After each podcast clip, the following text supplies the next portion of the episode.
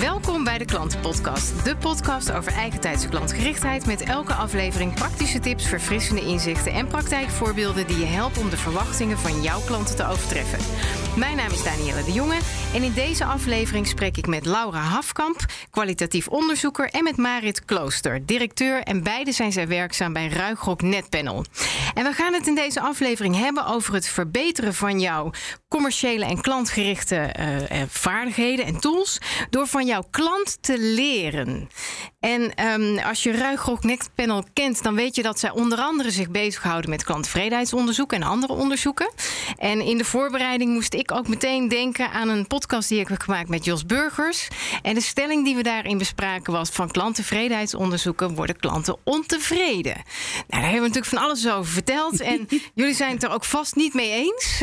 maar vertel eens, hoe kijken jullie tegen onderzoeken en klanttevredenheidsonderzoeken in het bijzonder aan? Ja, ik denk dat je klanttevredenheidsonderzoek moet zien als één facet in je hele palet aan uh, mogelijkheden om je klant beter te kunnen begrijpen. Ja. En uh, als ik bijvoorbeeld zelf een paar sokken koop en ik krijg vervolgens tig keer de oproep om mijn beleving oh, in kaart te brengen, ja. raak ik daar ook een beetje geïrriteerd van.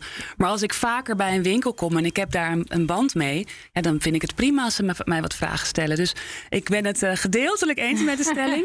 Maar ik denk dat het heel belangrijk is, ook bij klanttevredenheidsonderzoek, om ervoor te zorgen dat je de juiste klanten spreekt en dat je ze dat je de, de juiste vraag op het juiste moment stelt. Maar ah, klanttevredenheidsonderzoek is een, uh, een, een, een, klein deel van wat wij uh, doen. Ja, ja eigenlijk is het toch gewoon onderzoek doen. En uh, onderzoek betekent niet alleen maar ja, het net ophalen op een specifiek punt, maar veel breder kijken. Kijk gewoon echt, ga, in de ga in de schoenen van je klant staan en ga kijken hoe zij zich gedragen. Niet alleen op de momenten dat jij met ze in contact bent, maar ook al die andere momenten daaromheen. Want het draagt allemaal bij aan hoe een klant ja, jouw merk of product of dienst beleeft. Utrecht. Ja. ja, want daar zeg je natuurlijk ook wel iets interessants. Want er gebeurt veel meer in het leven van een klant dan alleen maar die momenten dat hij iets koopt wat jij toevallig aanbiedt als, eh, als partij. Ik heb ook een keer met Steven van Bellem gesproken over de life journey. Dus dat je niet meer alleen maar kijkt naar de customer journey, die heel relevant is, waar wij het zo ook nog wel over gaan hebben. Maar ook dus die life journey, wat speelt er nog meer? Wat vindt iemand belangrijk, waardoor je het leven makkelijker en leuker en beter kunt maken van, uh, van een klant? Ja, precies. En hoe meer je van je klant weet, dus van life journey is heel heel groot en, en, en, holistisch, zeg maar. En een customer journey wordt al iets meer toegespitst op jouw categorie op zijn minst. En dan vervolgens op jouw product of dienstverlening.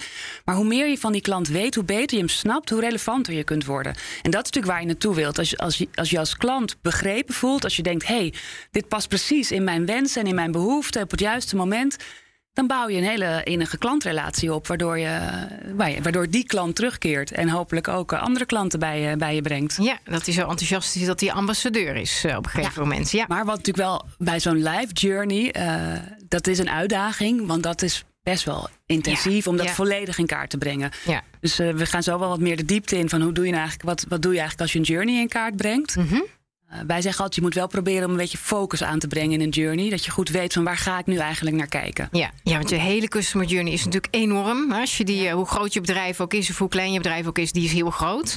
Dus je kunt beter naar delen daarvan kijken, stel ik me zo voor. En die dan optimaliseren. Juist, het is inderdaad van, van heel groot naar klein. Nou, live journey is enorm groot. En dan heb je je customer journey. Dan kan je wat strategischer aanvliegen. Van ik wil de optimale klantbeleving organiseren. Nou, dat is dan over alles en nog wat. Maar je kunt ook wat tactischer kijken. Van ik heb bijvoorbeeld een aanmeldformulier en ik wil dat formulier optimaliseren. Dus dat is een beetje waar je mee kunt spelen in je journey. Ga je het hele traject doen of kijk je naar kleine mini-journeys mini. binnen je ja. grote ja, journey. Binnen die mini-journeys heb je dan ook nog weer verschillende doelgroepen. Hè? Jouw klant is niet één klant. Je nee. hebt heel veel verschillende type klanten die zich op verschillende manieren gedragen en die zich ook op verschillende uh, ja, die, die zich verschillend kenmerken. En juist in zo'n mini-journey biedt gelegenheid om ook in te zoomen op ja, wat meer specifieke doelgroepen. Mensen met kinderen, uh, mensen die een bepaalde uh, beperking hebben. Um, het is, dat is heel relevant. Dat is heel relevant. Ja, ja, nee, maar precies. Dus dat je ook je klanten nog wat meer uitfiltert en wat, wat beter bekijkt. Nou, kan het zomaar zijn, stel ik me voor, dat mensen denken: ja, een onderzoek, oh, dat is allemaal wel heel zwaar. En hè, ben, is dat mijn bedrijf daar überhaupt wel geschikt voor? Want sommige luisteraars hebben een, een kleinere organisatie. Maar ook die kunnen er, dus neem ik aan, wel iets, uh, iets zinvols mee doen. Um, Wat maak je, of hoe maken jullie een onderzoek leuk? Zowel voor het bedrijf, maar dan uiteindelijk natuurlijk ook voor die klanten die daar aan mee gaan doen.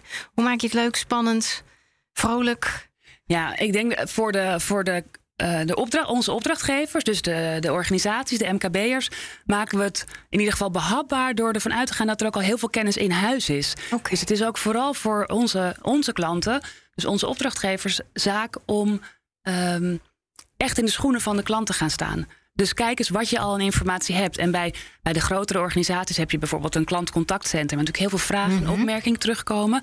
Maar ook bij de slager op de hoek wordt er ook af en toe een opmerking geplaatst. Dus het is heel belangrijk dat jij alle opmerkingen die je terugkrijgt van jouw klanten heel serieus neemt. En dus even echt gaat bedenken: oké, wat als ik deze nu even objectief probeer te bekijken? Wat gebeurt er dan? We hadden het er bijvoorbeeld over als je een eh, restaurant hebt. Zit jij wel eens een hele avond in je eigen restaurant te eten? Zit je stoel, zitten de stoelen die je hebt wel lekker voor de hele avond? Of eh, hoe zit het met dat ene kleine tafeltje achterin, vlak bij de toiletten? Als je daar de hele avond zit, wat maak je dan mee? Soms is het echt een kwestie van even uit je eigen bubbel stappen. Ja, schoenen gaan in de schoenen van je klant. Ja. Ja, en uh, ik denk ook het volgende wat het leuk maakt, is uh, door ook echt het contact aan te gaan. Uh, als we het net hebben over klanttevredenheidsonderzoeken, zit daar heel vaak, ja, even stom gezegd, zo'n zo'n vragenlijst tussen, zo'n online vragenlijst. Maar als je echt het gesprek ingaat en echt letterlijk misschien ook eens meegaat met een, met een klant, dan zie je zoveel meer, dan maak je contact en begrijp je ook die klant veel meer. En sterker nog, wij krijgen ook heel vaak terug van opdrachtgevers, dat is leuk. Hè? Het voelt een beetje alsof, alsof je op safari gaat. Ja, ja, ja. En het klinkt misschien heel gek, maar je spreekt niet altijd iemand aan in de supermarkt die toevallig, waar jij net de brandmanager van bent, die jouw product uit het schap uh, uh, haalt. Maar als je ze eens uitnodigt om gewoon eens te praten over dat product of eens mee op pad te gaan in zo'n supermarkt, ja, dat is heel waardevol en dat leuk. Is ook leuk. Ja, dus aan de ene kant zegt Marit van nou, ik ga zelf eens in de schoenen van de klant staan en doorlopen is het proces wat een klant doorloopt. De, de restaurantstoel, maar ook online natuurlijk kun je jezelf als klant uh, bewegen.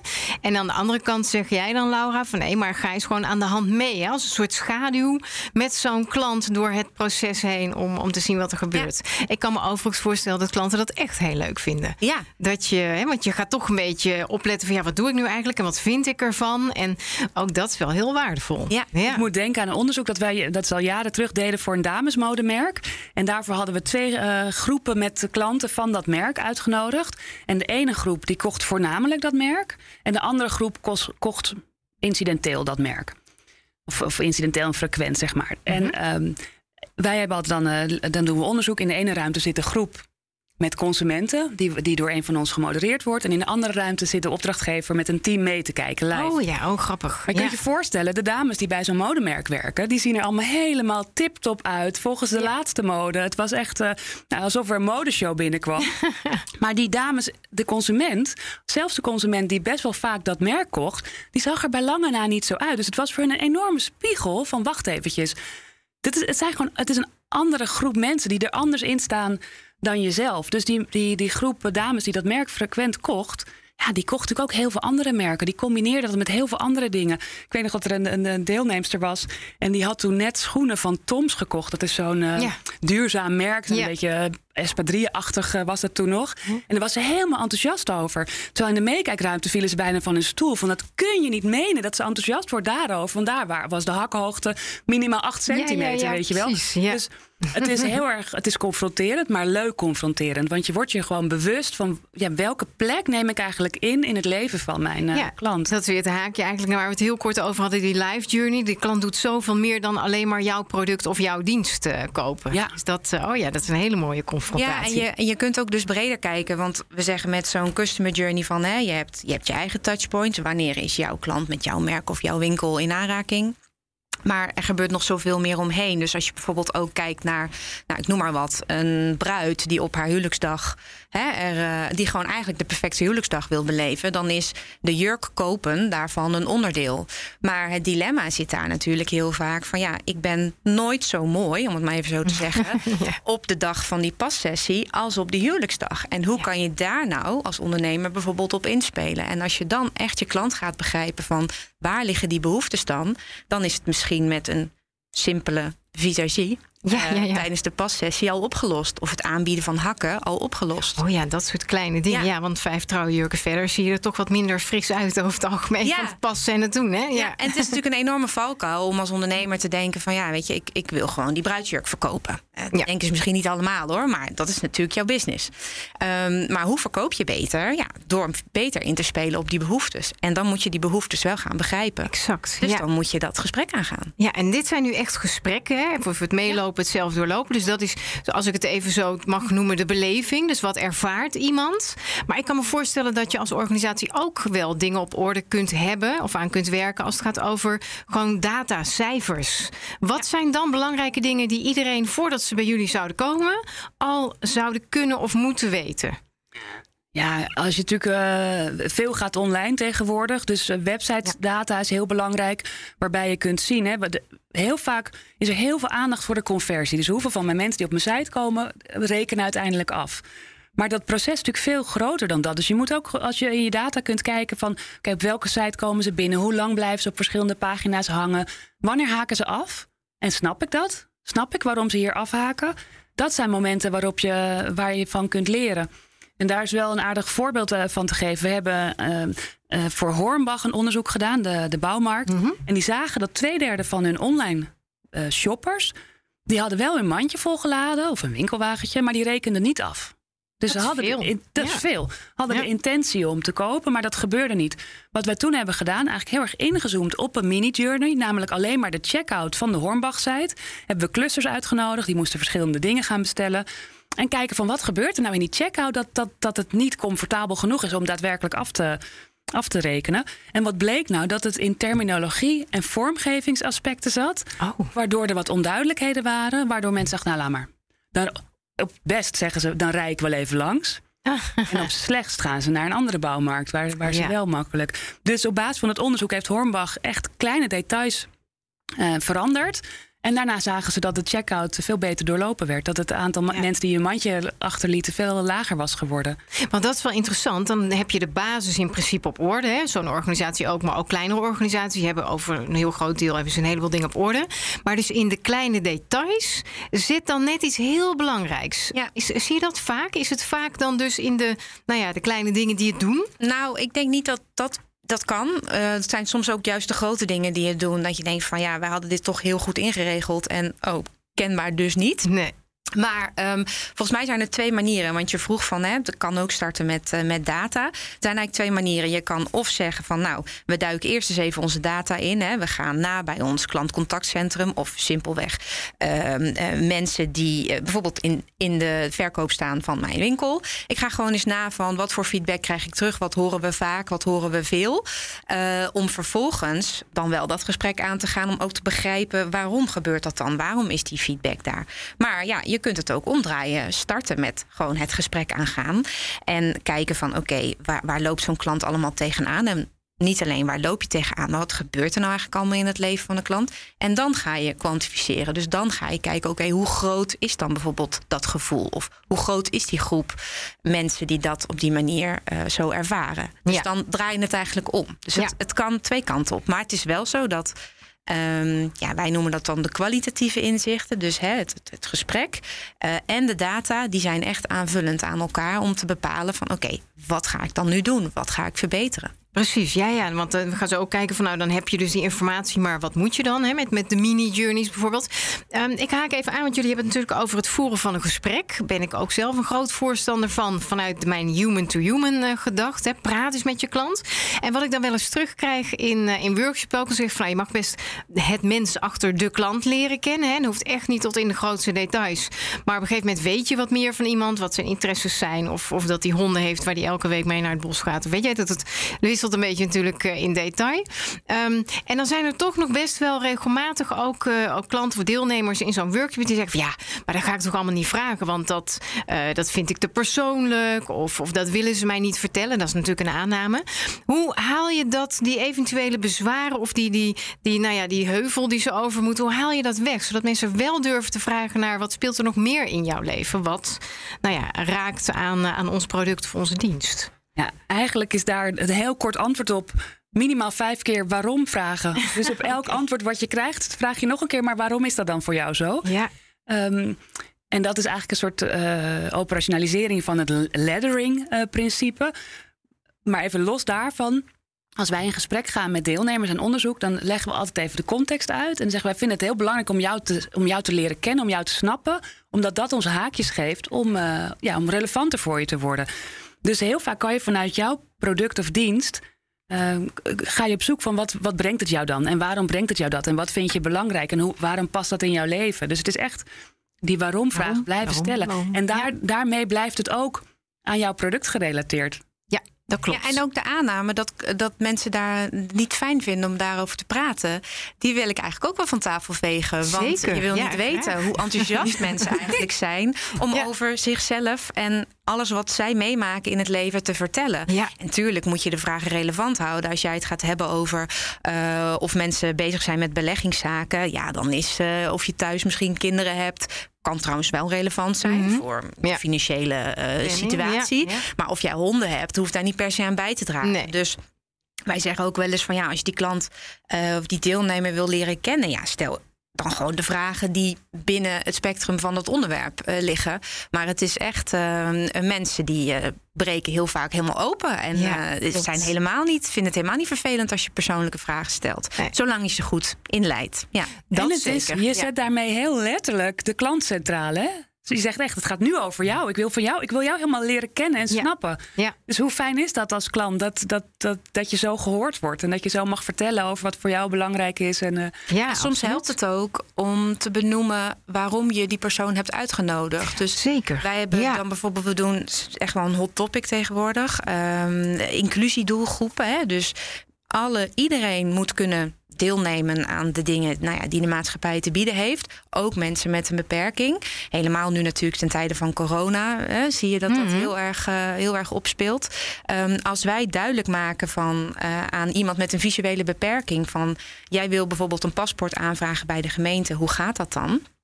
Uh, dan gaat die persoon vanuit zijn beperking kunnen we denken dat is misschien vervelend om over die beperking te praten. Maar die persoon vindt dat helemaal niet vervelend. Nee. En die vertelt vervolgens van ja. Online uh, kon ik heel makkelijk een afspraak maken. Hè, allemaal uh, uh, met mijn visuele beperking lukte mm -hmm. dat. Daar had de gemeente goed op ingespeeld. Maar kom ik eenmaal bij dat gemeentehuis, dan staat er ineens een touchscreen en moet ik een bonnetje pakken die ik ja. eigenlijk helemaal niet kan lezen. Hoe werkt dat dan?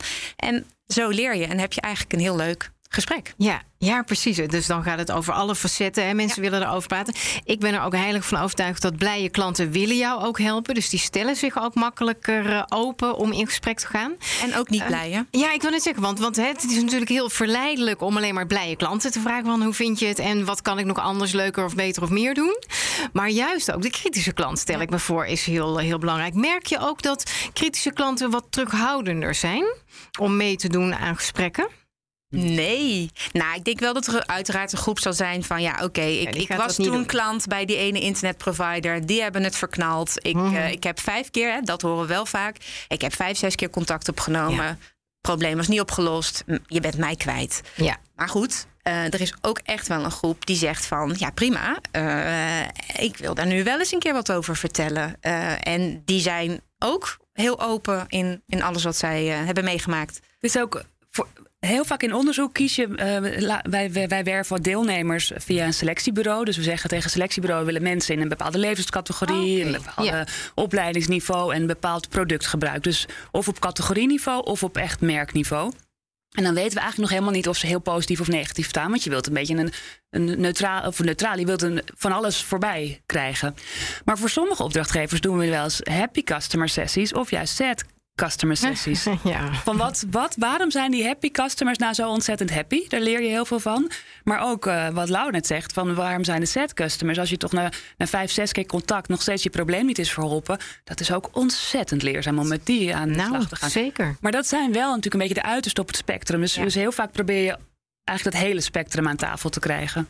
Maar wat je nu zegt, hè, want ik noteer voor mezelf, hoe vind je nou de juiste klanten om mee te doen? Daar kun je waarschijnlijk zelf al een selectie in maken. Maar als je een hele grote organisatie hebt, wordt dat lastig. Dus dan zeg je, dan huren we eigenlijk een selectiebureau in, die speciaal dit soort bestanden heeft en gaat kijken van wie is er klant bij bedrijf X of Y of Z. Ja. En die gaan we benaderen om te vragen of ze mee willen ja. doen. Ja, ja. Ah, okay. ja en dat doen wij natuurlijk omdat we die klant ook echt niet willen kennen of die deelnemen. Nee, slim. Maar ik kan me ook voorstellen, hè, als je daar het budget niet voor hebt, dan start het ook wel gewoon echt bij. Ja. Uh, Ga, vraag gewoon eens iemand uit de buurt. Ja, maar niet je eigen moeder of vader. Nee, dat is niet eerlijk. altijd lovend. of maar, niet. Oh, ja, of niet. Maar ja. uh, vraag de vader of moeder van een vriendin. Ja. Die ken je misschien minder. En... Exact. Ja. ja, precies. En vraag ook of ze dan echt kritisch willen zijn. Hè? Want het is natuurlijk toch, zeker als je het via via gaat werven... dan kunnen mensen ook denken... nou ja, ik, vind wel, ik heb wel respect voor dat je dit aan het opbouwen bent of zo... of ik vind je winkel mooi. Maar vraag zeg van, nou ja, als je even... wat is heel mooi, maar ook wees kritisch. Geef mij ook echt de dingen terug waar jij tegenaan loopt. Want misschien is het, wat aan. Ja, misschien is het voor die persoon zelf niet een heel groot probleem. Maar het is wel goed om je er bewust van te zijn. Want het kan voor andere uh, klanten wel een, uh, een drempel zijn. Wat zijn nou de drie belangrijkste vragen die je eigenlijk altijd wel moet stellen in zo'n gesprek? Waar gaan die over? Uh, dat is natuurlijk een heel scala aan vragen. Ik denk dat er twee verschillen zijn. Okay. Enerzijds heb je vragen die meer evalueren. Dus ja? dan is het gewoon veel meer van... wat vind jij hiervan? Je, je maakt iets mee of je legt iets voor. Je laat mensen een product proberen. Um, en aan de andere kant heb je wat meer, dat noemen wij dan exploratief. Dan gaat het niet eens heel erg om van hoe beleef jij een product... maar dan gaat het veel meer om customer journey. Wat maak jij mee? Wat gebeurt er met X, Y, Z? Hoe pak jij X, Y, Z aan? Uh, als jij, uh, weet ik veel, iets maakt uh, om mee te koken, neem gewoon het concept koken onder de loep. Hoe, ja. hoe pakt iemand dat thuis aan? Uh, in plaats van dat je zegt, hoe gebruik jij deze Konimax maaltijd? Dat is weer een hele ja. andere vraag. Ja. Dus daarin denk ik zijn twee stromingen. Oké, okay. dus het evalueren, maar ook dus die, nou ja, dan kom je weer in het leven. Hoe maak ja. je gebruik? Waar, waar zit mijn kleine stukje in het hele proces? Ja. Als je echt naar die customer journey kijkt, dan uh, vragen we deelnemers ook wel eens letterlijk op een tijdlijn te schetsen. Van oké, okay, uh, stel je wilt een televisie kopen. Waar ben je begonnen? Tot het moment dat je het gekocht hebt en nog een klein beetje daarna. Ja. En dan zeg gewoon van oké, okay, zeg maar, wat heb je gedaan? Nou, ik ben bij vrienden langs geweest, ben in winkels geweest, online. Dus we laten ze al die momenten dan uh, op, een, op een tijdlijn zetten. En dan vervolgens laten we ze met wat uh, gekleurde stickers plakken van wat was nou positief en wat was negatief. Dus dan gaan we op zoek naar die emoties. Dus eigenlijk in kaart brengen wat er gebeurd is. En dan als tweede, welke emotie speelde op welk moment een rol? Dus was het positief of negatief of neutraal. Ja, en ook laat hen zelf het start- en het eindpunt bepalen. Wanneer was voor hun de missie volbracht? Ja. En waar begon het? Voor ja. de een is dat thuis aan de keukentafel en voor de ander is dat pas in de winkel. Dus en dat geeft ook heel veel inzicht. Zeker, ja. Ik vind het ook altijd een leuke vraag om te stellen. En waar heb je op gezocht om bij mij uit te komen op Google? Ja. Dat uh, veel mensen komen via Google bij mij, maar hoe dan? Ja. Want er kun je duizend uh, termen voor bedenken. Dus dat zijn ook hele leerzame kleine informatiebrokjes waar, je, waar het begint. Zo. En die tijdlijn die maakt ook heel erg duidelijk dat jij maar op een deel van die uh, touchpoints invloed hebt. Ja. Ja. Want ze, zijn heel veel, ze gaan waarschijnlijk heel veel plekken ook langs die niet, die niet van jou zijn. Nee, dat dus kan. waar je niet kunt meten, waar je niet contact met ze hebt. Nee, precies. Dus om, dat, om, om je daar bewust van te zijn, is ook heel relevant. En dat is dan weer die customer journey, hè? zeg maar zo'n tijdlijn. Je noemde net maar het ook de mini-journeys. Ja. En dat is denk ik wel interessant. Want dat gaat natuurlijk over hetzelfde. Je voert een gesprek en je wilt die beleving, die ervaring meekrijgen. De data heb je verzameld. Um, dus begrijp ik daar dan uit dat hoe kleiner je het maakt hoe gerichter je gaat werken aan dat leren van jouw klanten. Want dan ga je echt op microniveau ja. zo'n beetje kijken. Ja, ja. ja. Kijk, je kan natuurlijk denken van... oké, okay, wat is de ervaring bij de gemeente? Hè? -hmm. Of je zegt, hoe vragen mensen een paspoort aan? Je kan zeggen, um, wat, is, uh, wat is de ervaring van, uh, van klanten bij ons als uh, internetprovider?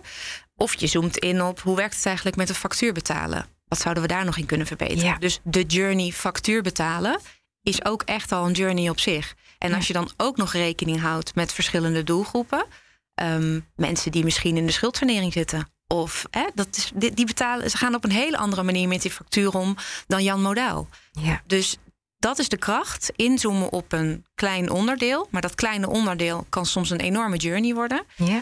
En daarin inzoomen op verschillende doelgroepen. Ja. Ja, precies. Want dit, dat schets je een paar keer. Hè? Binnen één doelgroep heb je natuurlijk verschillende type klanten. Door nou ja, achtergrond, door, door de situatie waar ze in zitten, et cetera. Um, dan stel ik me voor, hè, je bent een MKB-bedrijf. Dan nou, heb je een redelijke customer journey. Hoeveel mini-journeys zitten daar dan wel niet in? Ja, zo, dat is een goede vraag. Ik, zou, ik, ik snap dat je daar niet meteen zegt... Nou, van, ik denk dat je in de basis uit kan gaan van uh, drie journeys. Oh. Klant worden, klant oh, zijn, zo. klant vertrekt. Ja, oké. Okay, dan ga ik ja. even de vijf vijf keer waarom. Nou ja, bij wijze van. En wat binnenklanten worden, zitten alweer. En hetzelfde binnenklant zijn ook. Je bestelt iets, maar je hebt je facturatieproces. Daar zitten ook een heleboel uh, journeys in. Nou ja, je kunt natuurlijk je eigen touchpoints wel in eerste instantie als uitgangspunt nemen. En dan kijken wat gebeurt er allemaal omheen. Waar komen die klanten of die deelnemers dan zelf mee?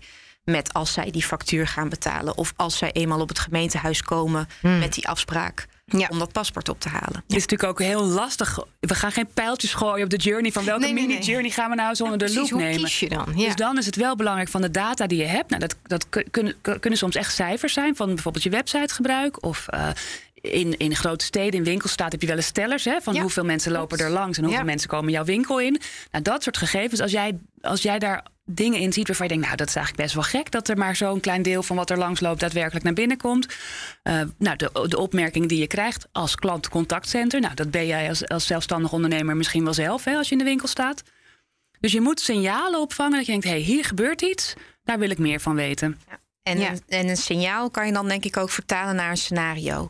Het scenario denken werkt eigenlijk ook best wel goed. Als ik ehm, ehm, in een parkeergarage kom en ik heb uh, via uh, online een parkeervakje geboekt. Maar vervolgens kom ik in die parkeergarage en gaat die slagboom niet open. Oh ja. Wat gebeurt er dan met mij? Dus, hè? Behalve een verhoogde hartslag. Ja. En enige irritatie. En nog veel meer. Ja.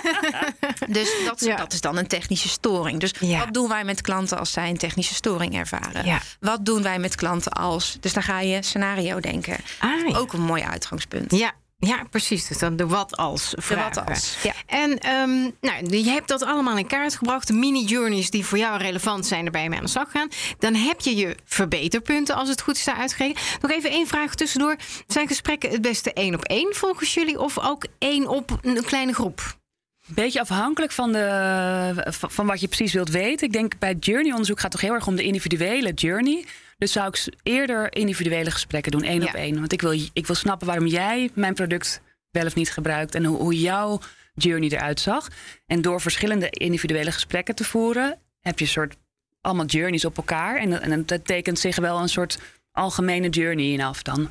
En wat is dan een, een, representatief aantal klanten dat je spreekt? En ik kan me voorstellen dat dat voor een MKB-bedrijf weer anders is dan voor natuurlijk een, een corporate organisatie, maar een beetje als richtlijn. Nou, kijk, eh, in principe kan je gewoon van uh, vier tot zes gesprekken kan je echt al heel veel leren. Okay, dat is heel goed te doen voor iedereen. Te doen. Ja, ja, ja, ja precies. Ja, hoor, ja. Want we zien bijvoorbeeld ook, uh, als je het dan hebt over websiteonderzoek. Um, en als het gaat om bepaalde technische blokkades, ik noem maar wat, hè, in dat winkelmandje van, van de Hornbach. Dan zie je dat je gewoon met zes gesprekken echt wel hetzelfde terug gaat krijgen. Dus dan hoef je ook niet heel veel meer gesprekken te doen. Nee, precies. Je hebt er geen tientallen nodig om te achterhalen wat er dan in dat ene. Oké, maar en dan, dan heb je dus je verbeterpunten. Daar ga je wel of niet iets mee doen. Hè? Die keuze die maak je dan op een gegeven moment.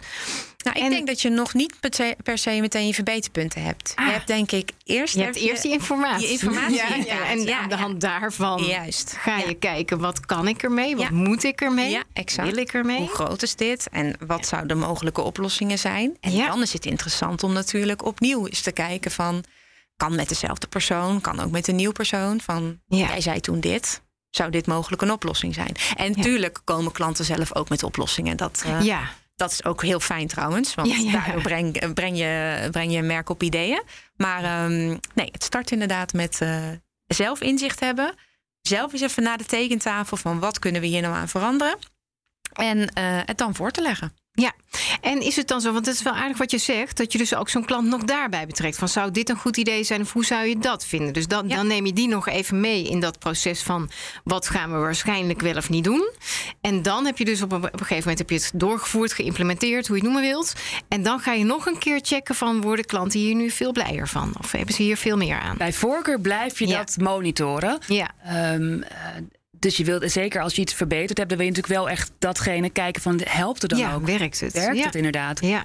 Uh, maar sowieso, ja, je moet altijd blijven monitoren. Want het kan best wel zijn dat je dat punt opnieuw moet verbeteren of nog een beetje moet aanpassen. Of er komt weer een volgend uh, punt omhoog waar je denkt, oh nou, nu, nu staat dat. wat is het volgende wat we gaan, uh, gaan aanpakken. Ja, maar dat dus maakt ook de cirkel rond, denk ik. Want je hebt dan in het begin, hè, om nog even dan op klanttevredenheidsonderzoek terug te komen. Uh, mensen worden bijvoorbeeld gevraagd om dat uit te drukken in een cijfer. Nou, jij krijgt bijvoorbeeld een 6,5. En jij hebt allerlei initiatieven genomen om dat te begrijpen en om dat te verbeteren. Ja, hoe relevant is het dan om een jaar later weer eens te vragen aan een hele andere groep mensen? Zeker. Ja. Uh, hoe beoordeel je mij nu? En als jij ziet dat je dan naar 7,5 gaat, dan heb je, hebben jouw acties en inspanningen hebben nut gehad, effect gehad. Ja. ja. precies. Ja, want, want in feite zeg je dus begin met data verzamelen. Hè? Letterlijk data, cijfertjes, gegevens. Um, zie ook wat er terugkomt van klanten en, en wat ervaren ze. Ofwel loop mee in de schaduw van, of, of maak zelf die, eh, die klantreis een keer door. Um, en dan krijg je dus die heleboel uh, informatie en ga je daaruit filteren en kijken wat zijn oplossingen, et cetera. En dat monitor je dan. Um, als, als een beetje de afronding van, uh, van ons gesprek, wat is nou de allerbelangrijkste tip die jullie willen geven? Maar eerst ook nog even, wat is nou de grootste valkuil is? Een luisteraar denkt van, nou, hier ga ik wat mee doen. Ik ga mijn mini-journeys eens, uh, eens opzoeken. Wat is de grootste valkuil die ze moeten voorkomen? En wat is de allerbelangrijkste tip? Nou, dat is misschien tip en valkuil. de valkuil is dat je, dat je niet afbakent. Dus dat je te veel wilt. Ja. Dus de tip is baken af. Bedenk wat je. En dat doe je. Want als wij naar Customer Journey. Uh, als wij een Customer Journey in kaart willen brengen, dan kijken we eigenlijk altijd vanuit het design thinking model. En dat oh, heeft ja. twee. Ja. Uh, diamonds, wiebertjes. Het eerste gaat over inventariseren, verkennen. Wat weet je al? Op onderzoek uitgaan. Kijken wat, wat speelt er allemaal. En het tweede diamond, daar gaat het over oplossingen verzinnen. Dus je kunt alleen gericht oplossingen verzinnen als je ook gericht gekeken hebt. Um, en het is een beetje afhankelijk hoeveel kennis je al in huis hebt als organisatie. Maar het goede nieuws is, elke organisatie heeft heel veel kennis in huis. Je, je weet, je, je hoort zoveel. Ook als jij uh, in je eentje groentewinkel bestiert. Dan weet je toch ook heus wel van... Hey, hier gaat het niet helemaal lekker. Dan zie je ook dat de ene, eh, weet ik veel, de ene salade wel lekker loopt en de ander niet. Weet je, dat Zo is simpel ook, is ja, het. Ja, ja, precies. Dat is ook kennis. Ja, en een andere valkuil is denk ik ook dat Um, en tevens een tip, maak er ook tijd voor. Uh, ik kan me heel goed voorstellen dat het in de waan van de dag echt naar de achtergrond gaat. Maar als je, als je ook ziet wat wij terugkrijgen van klanten, hoeveel ze er eigenlijk aan hebben, dan ja, wat zijn dan bijvoorbeeld vier keer een half uurtje in gesprek gaan met je klant. Ja. Uh, wat is daar dan de moeite van? Dus, dat, te doen. Ja, dat moet toch te doen zijn. Dus ja. dat toch tijd voor maken. Tijd voor maken en afbakenen. Ja, en ik denk dat het uh, nou, goed is. Wij hebben een whitepaper geschreven. Die is op onze site uh, te downloaden. Daar staat een, staat een stappenplan in van hoe je zelf aan de slag kan. Het is natuurlijk ook altijd een beetje de angst van... oh ja, dan ga ik een onderzoeksbureau inhuren... en dan kan ik mijn portemonnee trekken. Maar je kunt al heel veel zelf doen. Ja, dat dus, gaven jullie echt wel goed dus aan. dat is echt belangrijk. Dus die, in die whitepaper geven een aantal stappen. En uh, we hebben ook een canvas ontwikkeld... die je al zelf met je collega's kan invullen... zolang je maar jezelf even goed in die klant inleeft. Je zit natuurlijk nog steeds in je eigen bubbel, daar moet je je bewust van zijn. Maar het helpt al om even bewust uit te zoomen en te denken: hoe zou nou een ja. ander persoon deze, uh, deze klantreis doormaken? Dus het is ook ja, maak er tijd voor en doe, doe het gewoon. Begin ergens. Ja, doe het. precies. Doe iets. Ik zal de link naar de whitepaper zal ik ook in de show notes uh, zetten. Dus dan kunnen mensen zelf al van alles gaan ontdekken in hun mini-journeys en het leven van de klant en ja. dergelijke. Nou, wat veel uh, mooie tips zijn ook heel concreet gemaakt. Hè? Van je hoeft niet alles in kaart te brengen, maar maak het eens klein en doe dat op een hele praktische manier, zodat je er ook echt iets mee kunt. Mooie informatie. Dank jullie wel, Marit, Laura. Graag gedaan. En uh, nou, in, in de show notes is meer over jullie te vinden. En uh, ik vond het een, een hele mooie tegenhanger van, van klanttevredenheidsonderzoeken worden klanten ontevreden. Ik denk dat klanten heel. En natuurlijk wel, wel heel mooi wat we in het begin zeiden. Zo kun je ook echt leren van je klanten en daardoor verbeteren. En uiteindelijk willen we dat allemaal. Juist. Toch? Ja. ja. ja goed voor de klant en goed voor jezelf. Precies, iedereen wordt er blij van. Ja, leuk. Dan was dit de klantenpodcast over klanttevredenheidsonderzoeken en andere onderzoeken die je met klanten kunt doen om ervan te leren. Vond je het interessant? Check dan ook onze andere podcast op BNR bnr.nl slash de klantenpodcast. Wil je reageren of heb je een thema dat je graag terug hoort in een volgende aflevering? Laat het ons weten via social media.